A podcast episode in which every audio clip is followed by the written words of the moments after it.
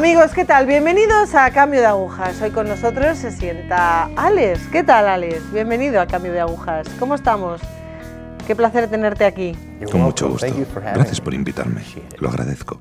¿Puedes contarnos un poco dónde estás ahora? ¿Qué estás haciendo? Sí. Actualmente estoy en mi sexto año de formación en el seminario y seré ordenado diácono Dios mediante en octubre del año que viene y sacerdote el julio que le sigue en el 2020. Actualmente estoy estudiando en el North American College, que es el seminario americano de Roma. Y sí, está siendo un comienzo estupendo de mi sexto año. Me impresiona solo el decirlo. Qué bien, qué bendición. ¿Puedes contarnos un poquito sobre tu infancia, tu juventud, tu adolescencia? Claro que sí. Éramos tres chicos en mi familia. Soy el menor de tres, un hermano y una hermana mayor. Bendecíamos la mesa, íbamos a misa juntos los domingos. Ir a misa nunca era una opción, era algo que sabíamos que íbamos a hacer todos los domingos. Recuerdo siempre pensar que era algo bueno, un tiempo de estar juntos como familia. En ese sentido, mi familia estaba siempre muy unida. Respecto a la fe, era algo importante, no necesariamente rezábamos el rosario juntos o el rosario de la Divina Misericordia. Las devociones en nuestra familia eran mínimas, pero la fe era muy importante. Por eso ir a la misa. Fui a un colegio católico desde que era pequeño hasta que me gradué del instituto. Entonces sí, la fe era importante de esa manera. En este tiempo, en primaria, en secundaria, ¿consideras que la fe era algo que hacías porque era innato en ti o porque era una obligación? Creo que una relación como tal vino, vino después, sobre los 14 años, estando ya en el instituto, porque fui a un retiro del liderazgo cristiano. Era como una especie de talleres, pero fue ahí cuando la idea de una amistad con el Señor comenzó a surgir, pero no fue hasta después de estar un año en la universidad que entré en el seminario y verdaderamente comencé a desarrollar un cariño y amistad con la Virgen. Fue un proceso gradual de cuatro o cinco años, pero es gracioso cuando veo mi diario del instituto, me doy cuenta tenía más fe de lo que realmente parecía. Es hermoso. ¿Nos puedes contar un poco sobre este proceso de, de, acercamiento a la fe durante el periodo de adolescencia o su actitud frente a la fe en el instituto? Claro. Respecto a mi actitud hacia la fe, la consideraba importante. Cuando miro hacia atrás veo que tenía muy buenos amigos en el instituto. Lamentablemente, ahora no son muy practicantes.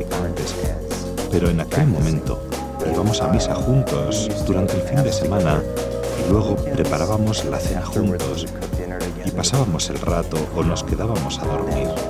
La amistad era parte importante de mi fe. Pero era genial, porque eso influenció en mí una actitud hacia la fe, porque no era algo que solo hacía con mi familia, sino que podía hacer también con mis amigos. Por eso, en ese sentido, una buena actitud, porque tanto en la familia como con los amigos podía compartir la fe. ¿Podrías hablar un poco más de este tema de la amistad y la fe? ¿O qué palabras les dirías a los jóvenes para acercarse más a la fe desde este ámbito? ¿O cómo se vivía esto en ese acercamiento a la fe que tú tenías? Claro. Hay un dicho que dice, las amistades te construyen o te destruyen. Y yo creo que tiene mucha verdad porque a la larga lo que todos deseamos es tener una amistad con Dios. Entonces las amistades que tenemos aquí en la tierra son muy importantes porque señalan a aquel a quien en el fondo queremos tener como amigo en el cielo. Así que pienso que si tenemos un ideal o una amistad ideal, de alguna manera señala a Dios. Cuando tienes una buena amistad, aunque no sea necesariamente una amistad católica, pero que tiene buenas cualidades, es útil porque te ayuda a acercarte a Dios, ya sea directa o indirectamente. Mirando hacia atrás, para mí fue muy importante tener buenas amistades porque me ayudaron a formar una naturaleza bondadosa. Le estoy muy agradecido al Señor por eso. ¿En el instituto tenías una vida de fe activa o más bien era una relación de amistad con el Señor?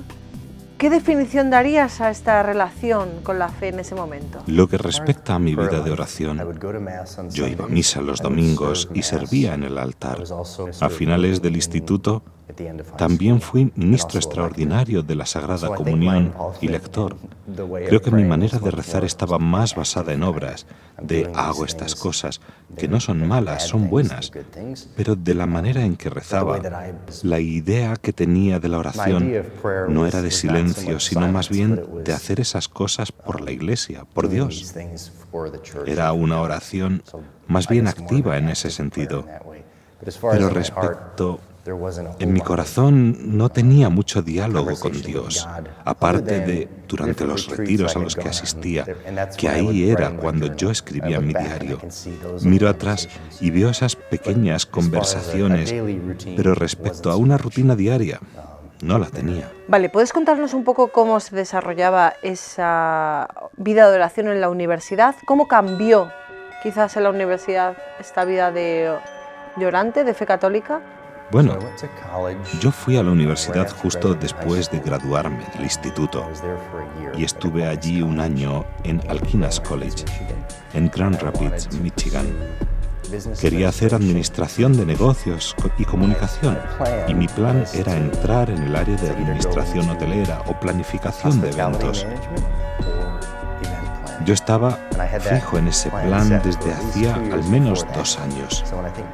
Entonces, cuando pienso en el tiempo del instituto y de ingresar a la universidad, veo que estaba fijo en lo que quería hacer y en cómo serían los próximos 5 o 10 años de mi vida. Seguramente tendré una esposa, un cierto número de hijos y a lo mejor habré hecho tal práctica a tal puesto, así que la idea de entregarme no la tenía en mente para nada. Solo estaba agarrado a lo que quería hacer, pero a la vez buscando ofrecerle eso a Dios, como diciendo, aquí está lo que yo quiero. ¿Puedes bendecirlo? Ese tipo de cosas.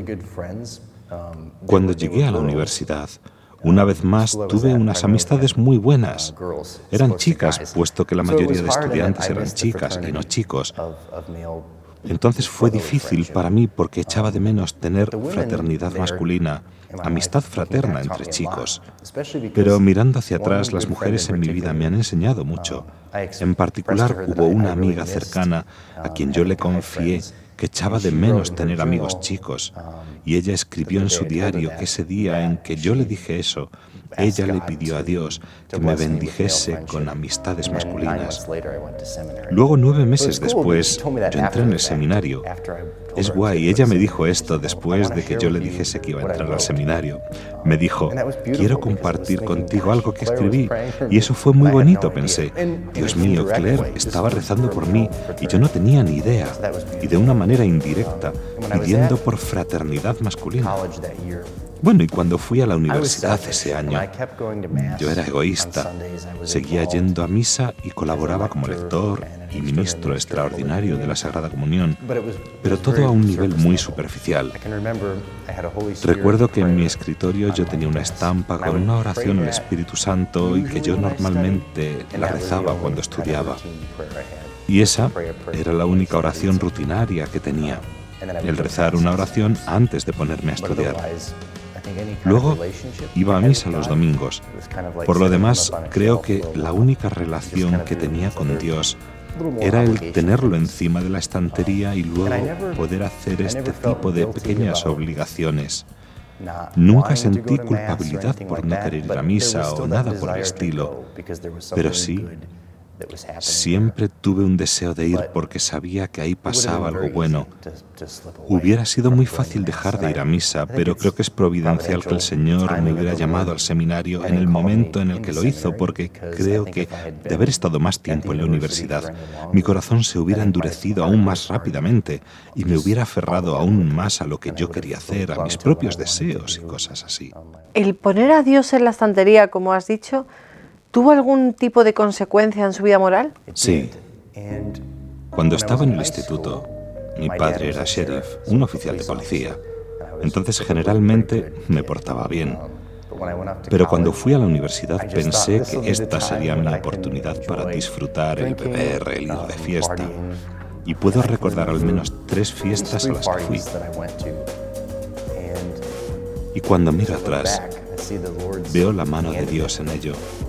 Recuerdo salir de la fiesta pensando, la verdad es que esto no era todo lo que me parecía que sería, ni la música, ni todo lo que te imaginas que sería una fiesta universitaria.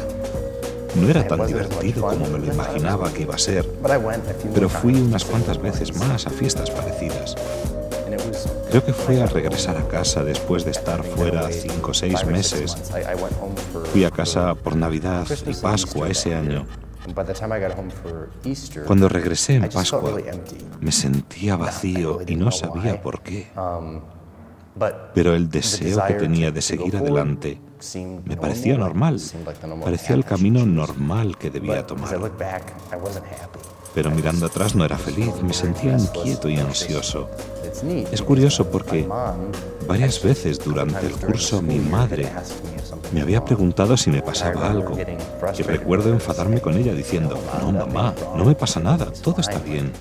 Las prácticas laborales y las oportunidades de trabajo están saliendo y todo está encajando. Entonces ella se retiró y dejó de preguntarme. Pero fue cuando regresé a casa en Pascua que ahí fue la primera vez que lo admití a mí mismo. Recuerdo ir a confesarme y decirle al sacerdote distintas cosas que había hecho los últimos meses y que él me dijo, pues no suena distinto a otros universitarios, pero me dijo, no me parece que estés contento con lo que estás haciendo. Y recuerdo que eso me impresionó porque me hizo reconsiderar si realmente era feliz. Y yo no conocía bien a ese sacerdote, pero me pareció interesante que solo por la confesión, a lo mejor por mi tono de voz o en cómo me presenté, pudo captar eso. Pero fue providencial que me hubiera preguntado eso, porque a raíz de ese momento comencé a cuestionarme, Señor, ¿qué puede hacerme feliz? ¿Qué quieres que... No tanto que quieres que yo haga, sino que puede hacerme feliz. Creo que fue poco después que empezó mi caminar hacia el seminario. ¿Qué le dirías a esos jóvenes que viven con la tensión de querer ser buena persona, de ir a misa los domingos, de tener esa base de fe católica, pero que también quieren pasárselo bien yendo, por ejemplo, de fiesta? Creo que mirando atrás, algo que preguntaría sería, me hubiera encantado que me preguntaran, pero la verdad que nunca fui cuestionado sobre esto por un sacerdote o por amigos.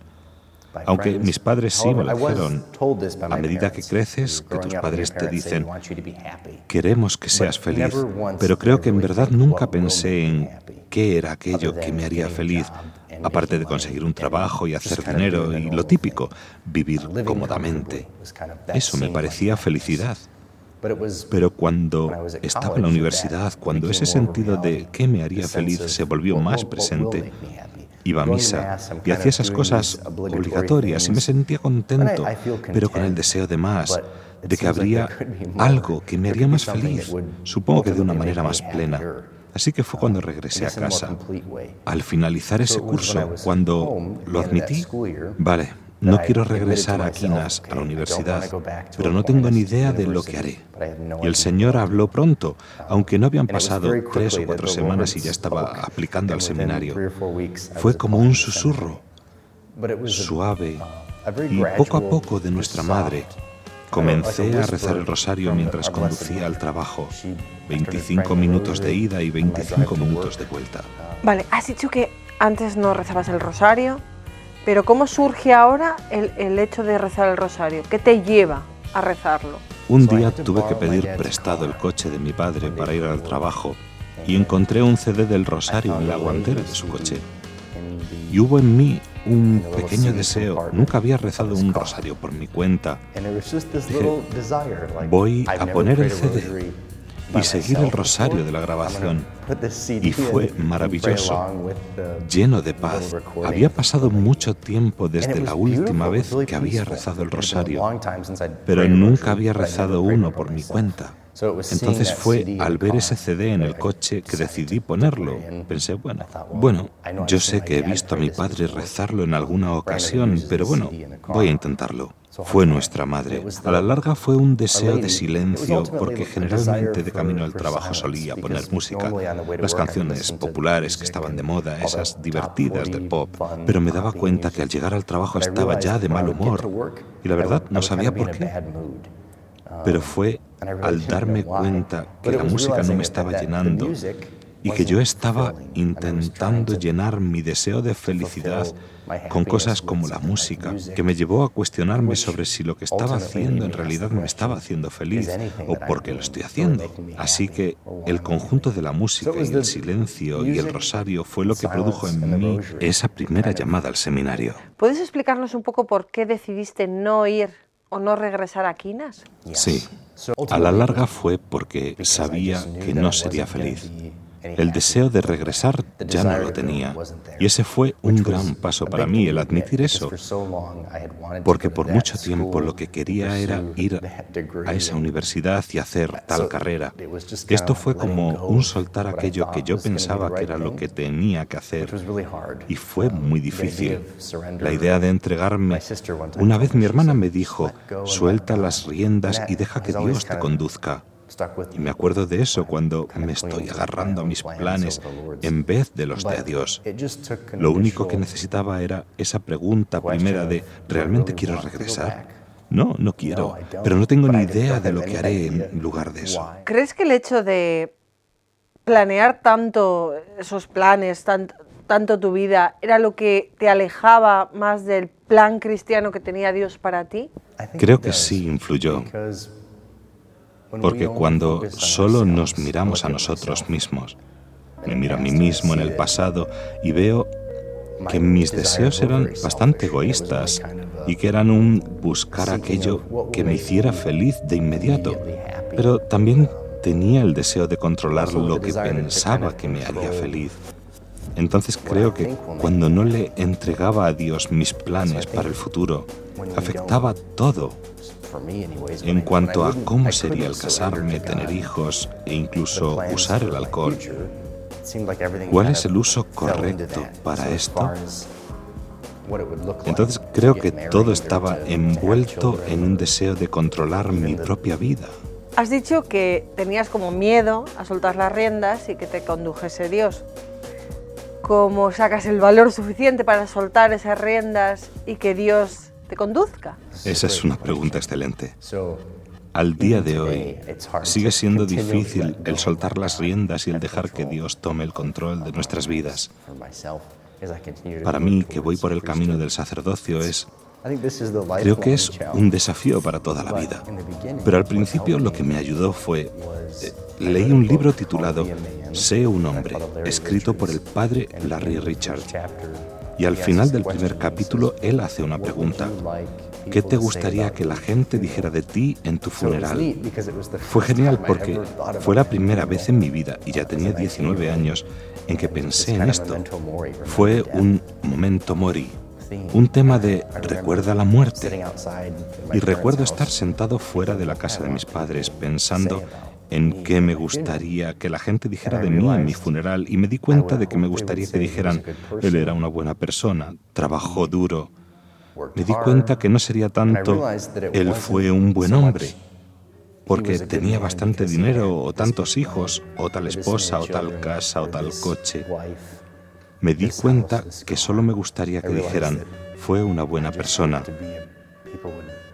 Esta fue la primera vez que pensé en esto y me permitió entregarme un poco, lo suficiente como para decir, pues, ¿qué necesitaría para que alguien dijera de mí que yo fui una buena persona que hacía tu voluntad, Señor? Este era otro aspecto. A medida que pensaba en querer ser recordado como una buena persona, recuerdo también querer ser recordado como alguien que amó a Dios de una manera muy sencilla Este fue otro pensamiento que tuve. Me encantaría ser recordado como alguien que te amaba.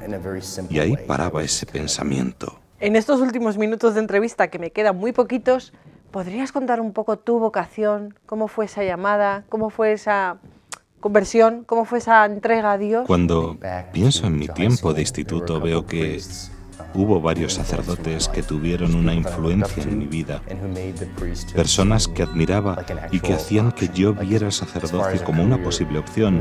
Incluso cuando pensaba en una carrera pensaba, el sacerdocio podría ser una opción, podría seguir ese camino.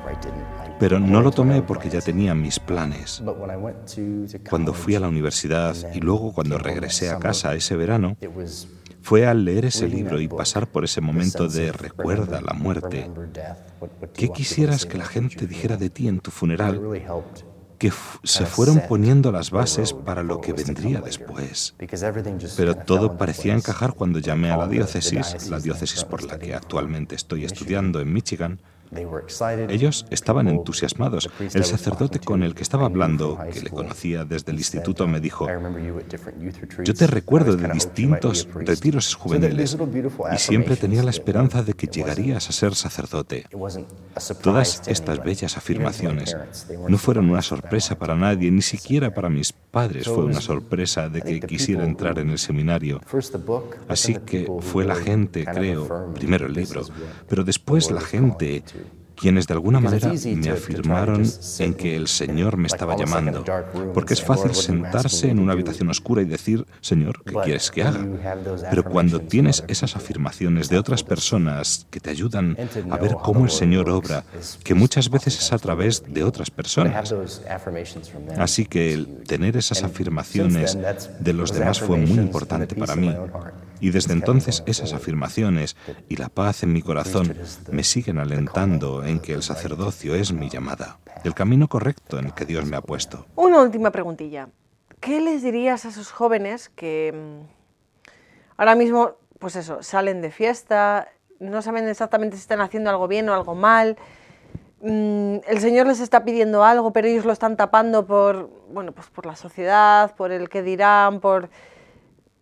¿Qué les dirías para volver otra vez? Para afianzar su fe católica para que realmente estén en el Señor?